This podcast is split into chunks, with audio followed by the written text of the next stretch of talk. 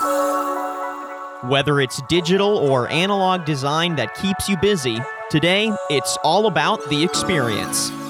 This is Experience by Design, a podcast exploring the latest trends and solutions, helping create the most intriguing experiences you can imagine and the ones you can't. Hosted by Brian Mazzaros. Welcome to another episode of the Experience by Design podcast. I'm your host, Brian Mazzaros, and today we welcome Amy Lucas and Darlene Van Onden from Infinite Scale. Established in 2002, Infinite Scale is a sports design consultancy for the world's most attended sports venues and biggest sporting events. They integrate strategy, identity, and design to touch every facet of the sports fan's experience. Without question, you have seen their work, as they are the masters of design behind the College Football Playoff National Championship the new Allegiant Stadium in Las Vegas, NASCAR events, and most recently, working closely with the NHL's return to play to provide end to end design for the two stadiums in Canada. It is a pleasure to welcome both of you to the show. Thanks for joining, guys. Excellent. Thanks for having us. We're honored to be here. Thank you. Pleasure. I've been really excited about uh, about chatting with you guys for a while. Um, so um, I'm super amped, and it's actually kind of good timing too. So I guess I got to start off with if you can just talk a little bit about Infinite Scale. Um, you know, what do you guys, you know, do? How did the focus kind of turn to sports and just, yeah, just all the exciting things that you guys do? Absolutely, absolutely. Well, um, this is Amy speaking here, and I'm one of the partners of Infinite Scale. We started in 2002, right after the Salt Lake uh, 2002 Olympic Winter Games. Myself and my two partners, Molly Mazzolini and Cameron Smith um, we decided we wanted to start our own business. So we've now been in business 18 years. Infinite Scale is a sport design consultancy. We work with leagues and teams to create their branded experience. Now, when we started Infinite Scale in 2002, we weren't specifically sports, although coming off of the Olympics, obviously sport has always been our passion. And, um, one year into our business, we had the opportunity to bid on the NFL Super Bowl. And we put together a turnkey team made up of five different companies. And fortunately, we were awarded the project. So we worked on the uh, the NFL Super Bowl for five Super Bowls, Super Bowl 39 um, through 43, and it was incredible. Um, from there, you know, we really just were working on a lot of sport projects, and in 2013, that's when we really claimed to be a sport design consultancy. We shifted, even though we were about 75% sport and that's where we were focusing, we were getting more and more sport projects. And I think the tipping point was when we started working with the 49ers at Levi Stadium. And the, the sport world was growing so much that we really wanted to focus on it. And that's how we ultimately became focused 100% on sports. That's very cool. Yeah, I was, I was, I mean, I've always been kind of curious on, on how, you know, you ended up going in in that direction towards, um, towards sports. But you do a lot more too. I, I know, you know, we'll talk a little bit about the event side, but I mean, you're also heavily involved in, in wayfinding and other facets in design beyond just event branding. Correct? There's a lot more that you do with with these kind of environments and brands. Absolutely, absolutely. Coming coming off of the Olympics, obviously the Olympics and the Super Bowl were more in the sport, the the major sport world, but you know, we work with a lot of different entities, sport teams and leagues, and in the permanent side, when they're building a new stadium or renovating a new stadium, working on their wayfinding and the corporate partner integration into the, the new facility. And um, I know we'll be speaking a lot about that today as well. But we have, I would say, you know, most of the work we do is actually more on the permanent side, but we we still have a heavy focus on the sport world and the event side, and um, it's nice to be part of both because every sport venue that we work on host events. So as we're working on the permanent side with the integration and thinking about how how this venue will host the future event that maybe we'll be working on as well. So we have the, the holistic um, view of how fans experience a venue from going to a game of their, their team or coming there to experience a sporting event, um, a specialty event such as uh, the NHL Winter Classic or a Super Bowl or the College Football National Championship. So we get we get the holistic viewpoint. Now you've been working with the NHL for a while, um, so I'm I'm kind of curious. You know, we I briefly mentioned it um, in the beginning. Now I know you had worked on um, the return to play and the branding within both stadiums up in up in Canada. So I'm I'm really curious. Um, you know, when did you get engaged with that that process? Because I know a lot of us here were obviously anxiously waiting for what the plans would be, and but I'm sure you were involved with that much sooner than honestly any of us even knew that that was happening. But how early were you on, and, and how involved in that process were you in thinking through what what the stadium experience would look like?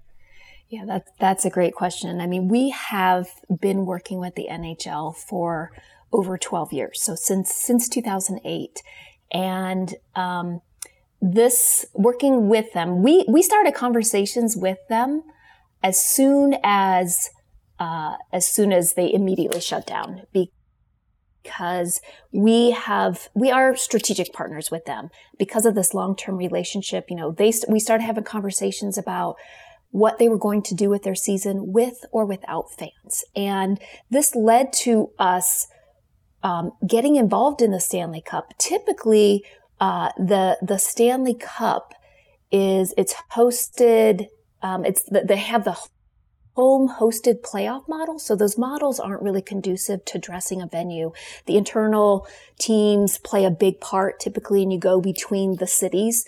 But because of the challenges of COVID, you know, obviously the, all the leagues were, were challenged to think of a new way of, um, of, of playing. And so we started the return to play conversations with the NHL in early May. And, you know, we weren't really at the mercy of a schedule, but really waiting, um, more at the mercy of what was happening with COVID and what was happening in our world and how the league was going to respond to that. So as as the time the the time kept you know getting tighter and tighter, we learned of the two venues only two weeks in advance. And actually, we were even planning an event in in Las Vegas at T-Mobile. Um, but then that shifted, and due to COVID concerns, the NHL decided that they they had to host in Canada. And July 4th weekend, we took our first site visit. July 5th, we launched the design formally. And by July 19th, we were on the ground installing. So design, holistic design, uh, integration from the static seat kills that you saw at both venues to the digital integration. So um, yeah, it was a, it was a wild time because it, w- it was more time planning and conversations and strategy and discussion and then two weeks to actually do the design, implement it, get it printed, get it produced, and be there and be part of being in the bubbles. We had a team member, Brian Murphy, that was in Toronto, and another team member, uh, Michael Gallagher, that was in Edmonton. So we had team members there in the bubble, and they were, it was incredible, absolutely incredible.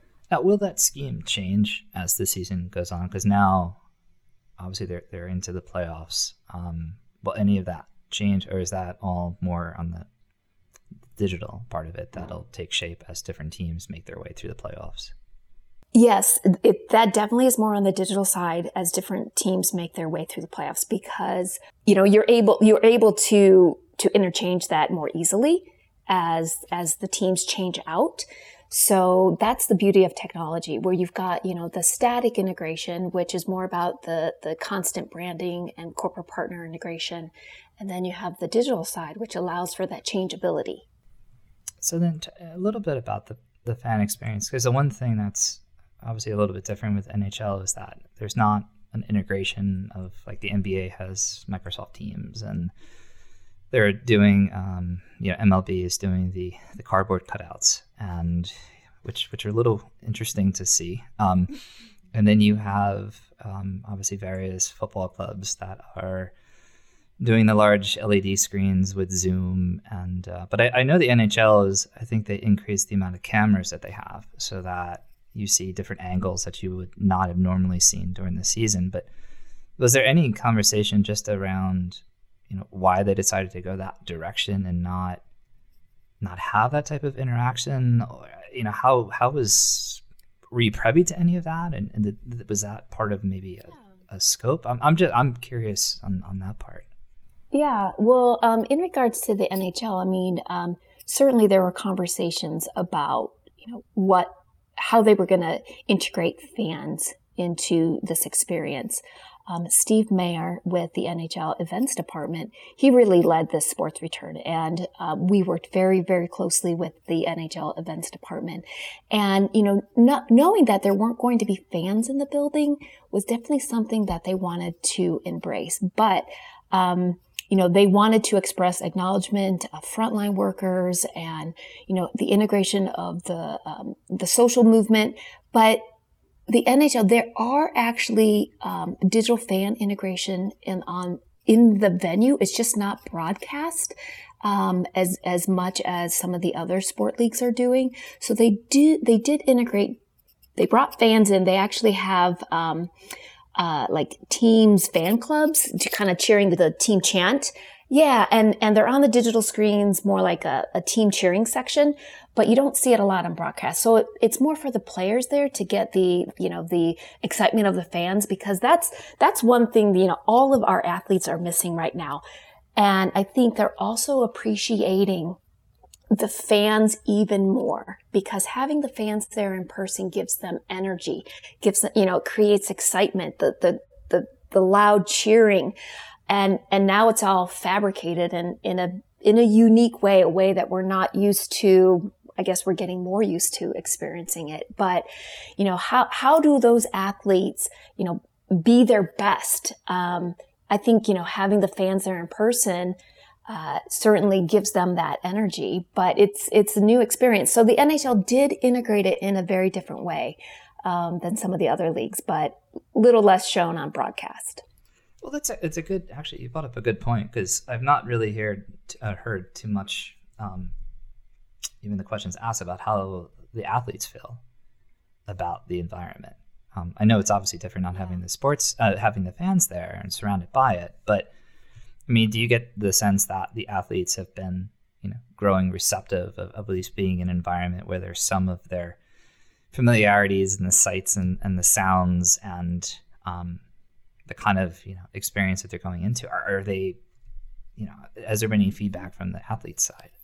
Not not spe- uh, specific direct conversations, but um, you know, Darlene and I were chatting about this yesterday. You know how they're infusing um, cheering noises and you know even like like you know, loud music and, and anything to pump up the athletes. Because again, if you, you know, re- recall when you go to any of these large scale sporting events, I mean, you, you just, you, the whole stadium and arenas, they vibrate, right? From, from the cheering, from the pounding your feet. I mean, there is such incredible energy. So I imagine that the athletes have a, another layer of challenge to truly be their, you know, perform their best. But, you know, certainly there's incredible sports happening right now and it's really awesome to see. But it would be interesting to, to interview athletes and kind of, you know, hear from their perspective what they are experiencing right now. One thing that has been interesting is it's, I've heard commentators talk about the difference. It's, you know, mm-hmm. they're aware of, they have to really project energy, I think, to keep the feeling of the broadcast consistent, but they themselves are just as sensitive to the waves of emotion that they experience in the building. And um, I think they've been talking a lot about watching how active the benches, the other players are for their teammates, knowing that uh, there's this need to find energy to feel that common goal coming from others um, to kind of replace the boost that you get from the fans. A lot of the NBA players have been mentioning, you know, the difference in how they're trying to adjust, and and as they head into, you know, mid first round of the playoffs, this sense of how do we motivate ourselves? We're, you know, and and essentially like they're all focused on a common goal of winning, and it just really speaks to their professionalism uh, in approaching these unusual circumstances without a huge drop off in the level of play. So I think it's really interesting to watch. Um, mm-hmm. I think sports fans are realizing a, another level of respect for what these athletes bring really. Mhm. Because if Yeah. you think about yourself shooting hoops in your backyard rather than in front of, you know, 40,000 people, it's like it's a big difference. just it's just a little bit. It's just a, it's just a little. I mean, you know, we rig up the speakers. I puppet my own crowd noise. yeah. Um, yeah, I, I just put Xbox on in the background, and uh, I just Yeah, there you go. blare It, so It's I wild. think you know it's kind of it's kind of intriguing to also um, we were watching some Bundesliga, some German uh, soccer, and they really had this highly orchestrated crowd noise that, as a person watching it on broadcast, you don't know if the players are hearing it or not. But as a television viewer, it certainly completes the experience and makes you feel like there's no gap in what's going on in the world and that it kind of provides that sense of escapism that I think people were missing when there was a pause on seemingly everything in our lives. I, I, I do agree though with the other point. I, I think you know when the reboot started happening, um, I guess the, the you know the beauty of it was there was no wrong or right answer to how do you approach it. Um, everyone experimented with it, and I mean definitely to the athletes' credit, um, I think all the leagues came back stronger than I think some expected after the the break, and um, and then I think the experience just around it, from how they filmed it to the announcers to the brand elements that you you would see scattered in, I think have started to take shape. So it's nice. It's it's nice that I think that happened quicker than some had thought. Um, so we didn't have to wait, you know, for a couple months for them to to figure it out. So that that's nice. Um, but I guess I'm just wondering too, like, are are there lessons to be to be learned. I mean, hopefully we're not dealing with this come next season for, for all the sports, but are there aspects of it that you see from how you approach, you know, branding and, and tying in the fans and the identity that you can see wanting to adapt or, or put into process or into practice for next season or the next event? I mean, is there anything out of here that you think is a real takeaway from it? Yeah, I mean, I think that we we definitely have learned a lot um, working with our clients, and um, you know, through this uncertain time. And I, I think coming back, you know, when when we get back to, um, you know, having full stadiums, um, fans experiencing I think the appreciation for fans being there in person will be heightened not only from the fans' perspective, but also from the athletes' perspective. Um, just a new level of appreciation. So, you know, sport leagues and teams um, at the venues, they'll they'll they'll want to enhance that experience, take it to a new a, another level. As as all entities are doing, even museums. You know, how do you pull people back? How do you ensure people feel safe? How do you make sure you're integrating safety and health um, into you know the experience? And there's going to be there's definitely going to be a transition for sure and um, it'll be interesting to see where it goes. I mean, I, I know we're all um, we're all just in this wild time together, and but um, we're going to get through this. We're, this will pass. It will get to the other side, but things will be different. Things will be different moving forward, and um, you know. I, if I had a crystal ball, I could tell you a little more, but but we don't know. And that's the that's the that's the thing about the time here, the times that I we're wish, I wish experiencing. you did. I wish you I know, me too. My whole Uh, calendar maybe is that shot could be another this summer. podcast. It's a whole nother Add to podcast. cart. I think it's time to order that thing. My whole my whole sporting year was devastated. I think from from March on. Yeah. Um, as you as you both know, very avid with Seton Hall. And uh, Yeah. I, I Yeah. cried. I still cry. I was so disappointed for the Oregon women's basketball team. It took me a couple of weeks to recover. Yeah. I was It is- totally but my it is- spirit it is in part was emotional. broken. It, it is. I, I think there was. I think a lot of a lot of people definitely. Um, well, you, I mean, you you were locked in, and, and there was no sports, and there was no. There was nothing, uh, unfortunately, in, in that sense. So um, I think it's nice was to so see. It's nice to see the progress and where we've come from from that point back in March. Yeah, that Yeah, sense of well- it just stopped immediately was probably the strangest part of it because one day you were in deep anticipation, you were thinking ahead. The next day it was just blank. and that there was no yeah. stepping down. It just it sort of came on quickly and then just didn't go anywhere else. I think there was one interesting point related to this moment, which is that the opera the the switch to presenting sports rather than a direct experience seems to have moved forward uh, the league's focus and emphasis on um, AR, VR kind of, you know, um, Oculus view, be in the moment. Um, those were also those were advertised in the past couple of years, but now I think it's sort of an add-on experience or the way to get closer to the game when nobody can be close to it. And I think that mm-hmm. designing and thinking about fan experiences from in person to at home,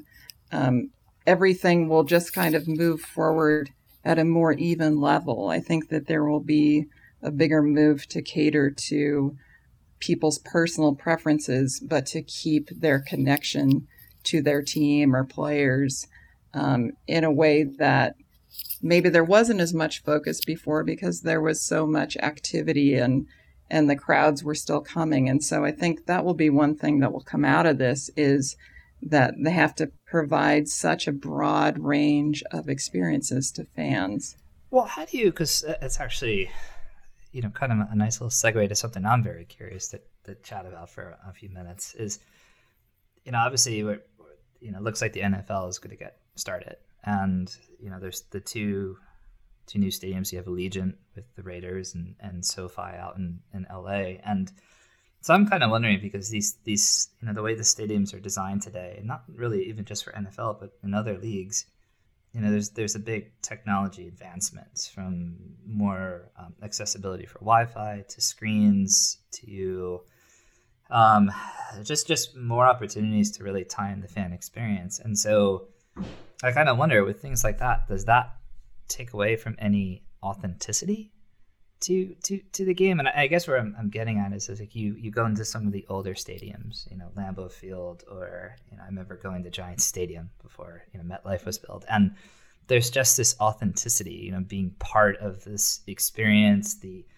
the character of the building lend itself to feeling involved or or part of this the game that was going on. And just as stadiums are I mean, they're they're beautifully designed. I don't want to take away from there, but like, do you find it take away from the authenticity of of the sport and the environment? And then how does design maybe bring that back together and ground it? Is is I'm, I'm maybe I'm overthinking that. I'm I'm curious from your perspective. I, I think it's a really interesting question because essentially, as um, cable television providers have these packages that present you know the whole world to you teams are really fighting to get fans out of their man cave. And just imagine what that's going to be like now if people's sense of personal safety is impacted.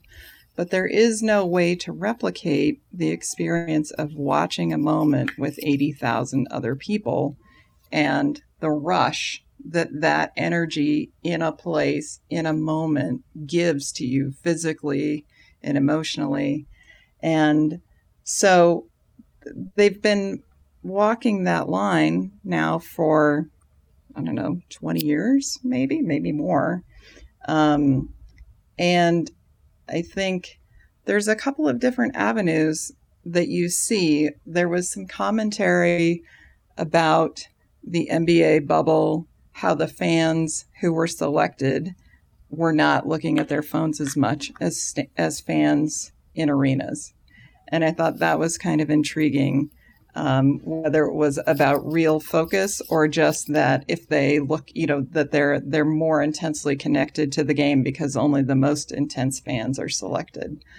But these mm-hmm. all of these amenities around technology are attempting to keep fans engaged how they want to be engaged, whether it's through the closed loop Wi-Fi to watch specific in stadium replay feeds or get specialized content directed to them. So it's it's you see in what I was talking about before, like connecting at fans on their level.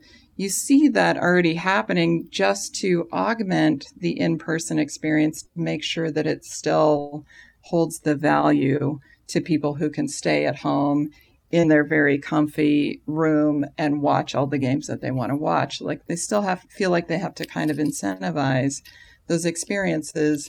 And, you know, now you see the primary difference between um, legacy stadiums like Lambeau and newer stadiums like Allegiant Stadium and SoFi is essentially that in the in the early model, it was very much like the Roman Colosseum. You were in, you were outside, or you were watching the action.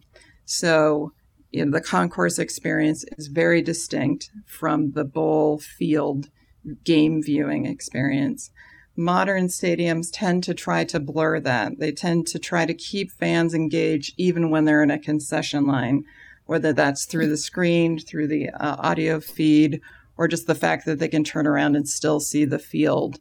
And so, you know, it's it's not so much how we might change that approach, but it's really um, once you get involved in a place, I think building on the intended fan experience because they get customized in different ways, whether it's what the team perceives as important or just to craft a different experience. It's almost like these these facilities become testing grounds to try different things.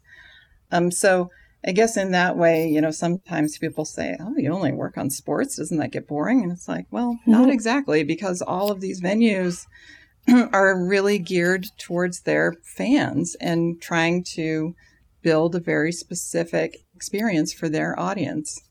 Um, how do you how do you find that though when you work in, in environments where they're either say pop-up experiences like like an NHL Winter Classic or working in environments that are multi-purpose in a sense. Um, so I know you guys did some work out in, in Detroit. So you have obviously the Pistons and the Red Wings that share the same stadium. So, I mean, what kind of challenges do you see in you know, with with that kind of stemming off of what we were just chatting about? Um, I, will jump in just to talk about um, the NHL and, and their Stadium Series events that they do, like Winter Classic. Um, and, you know, they started doing these outdoor events uh, back in, I want to say 2014, um, the Stadium Series uh, specifically. And we started working with them. They wanted to do, you know, an outdoor ice hockey game at Dodger Stadium. Um, and, you know, they wanted to create this beach scene because it was in it was in the winter, but it was in California. And, you know, it's really interesting, interesting because there's, there's major challenges when you're creating an environment within uh, a venue that is meant to be something else. You know, it's meant to be a baseball stadium, not an ice hockey arena. And, you know, when you look at the scale of the two sports, baseball and ice hockey, there's extreme differences. If you go to an ice hockey game, you can sit right on the glass and the players hit the glass and you're in it.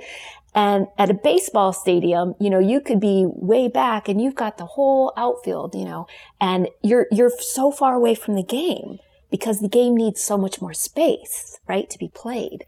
So they, they had all, we have all these different challenges when you're creating these unique experiences.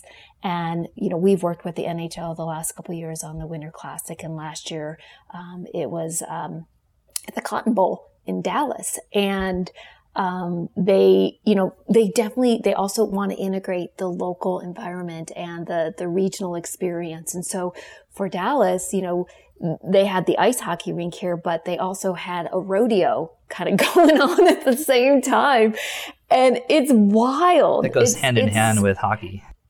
It, right. It's, it's so wild, but the, the fans love it. They love, it's such a unique experience. And I mean, it is amazing. That stadium was packed. It was sold out. I was there. It was New Year's Day.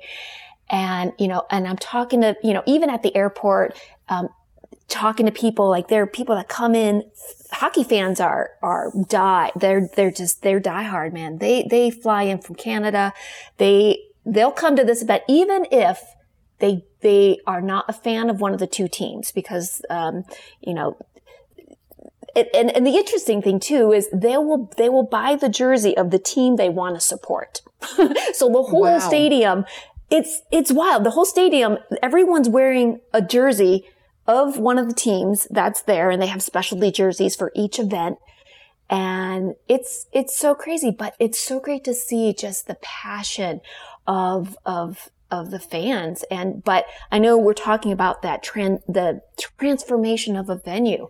And, you know, we experience it on the event side, the temporary kind of come in and it's, you know, you have like this construction site that's happening. And then on the permanent side, I'll let Darlene talk about, um, an example like Little Caesars Arena where it's more of a permanent integration from ice hockey to basketball. Yeah, in Detroit, they came up with a really unique conception. Essentially, the arena is within a streetscape.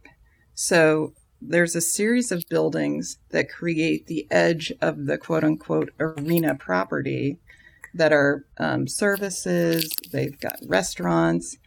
Um, and they're they're envisioned to be in operation even when there's not an event at the arena. You walk within that, the space is like a high ceilinged streetscape.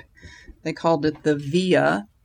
And that was conceived as this kind of inner passage and and area to avoid basically the cold winters of Detroit with you know 10,000 of your closest fan friends. And uh, then when you're in that space you look upon the jewel, which is the skin that they used to clad the arena, which became a perfect surface for projected graphics that then could make that venue feel customized to the team who was playing, whether that was the Red Wings, the Pistons, or a musical guest. We went to an event, we saw Ed Sheeran there. And let me tell you, that merch line was the entire length of the Via. Those fans were into it. And uh, it creates a really unique um, energy when you come through the doors and you're you're mixing with fans. You're not just walking directly to your seat. You've kind of got this space to experience, and then you go through this very special kind of skin, and then you also have the game experience. And the arena itself then has a very um, integrated lighting and audio ceiling system that allows them to adapt to providing the best experience for these different event types. They really saw themselves as being becoming the premier space to highlight Detroit music as well as two of their kind of key sports franchises. So it's a really interesting um, and kind of complex in its conception. Um, but in the end, I think it delivers something that feels very seamless and customized. Yeah, I mean, it's interesting because I think it's, I mean, a lot of venues now, um, you know, are turning into these sort of multi-purpose arenas, and yeah. Um, so I mean, I think there's, you know, some do it better than others. I can think of a, a few that that um, could use some improvement but you know, so I mean, with with all of this, I mean, you know, for what we're seeing now, um, I mean, what happens next year? You know, mm-hmm. as, as hopefully there's there's a, a, reboot and we get back in sync on on schedules. Um, you know, does the experience? I mean, what what do you see the experience taking shape as? What what changes? What happens? Um, you know, how do arenas or, or so need to to think about as, as people come back into that into that space is it is it a, a very big challenge is it not a big challenge is there you know what what do they do? How, i mean how do you how do you even advise for that considering there's so many questions that are still unanswered? Yeah it, it definitely is a tough question and a tough um, it's a tough challenge.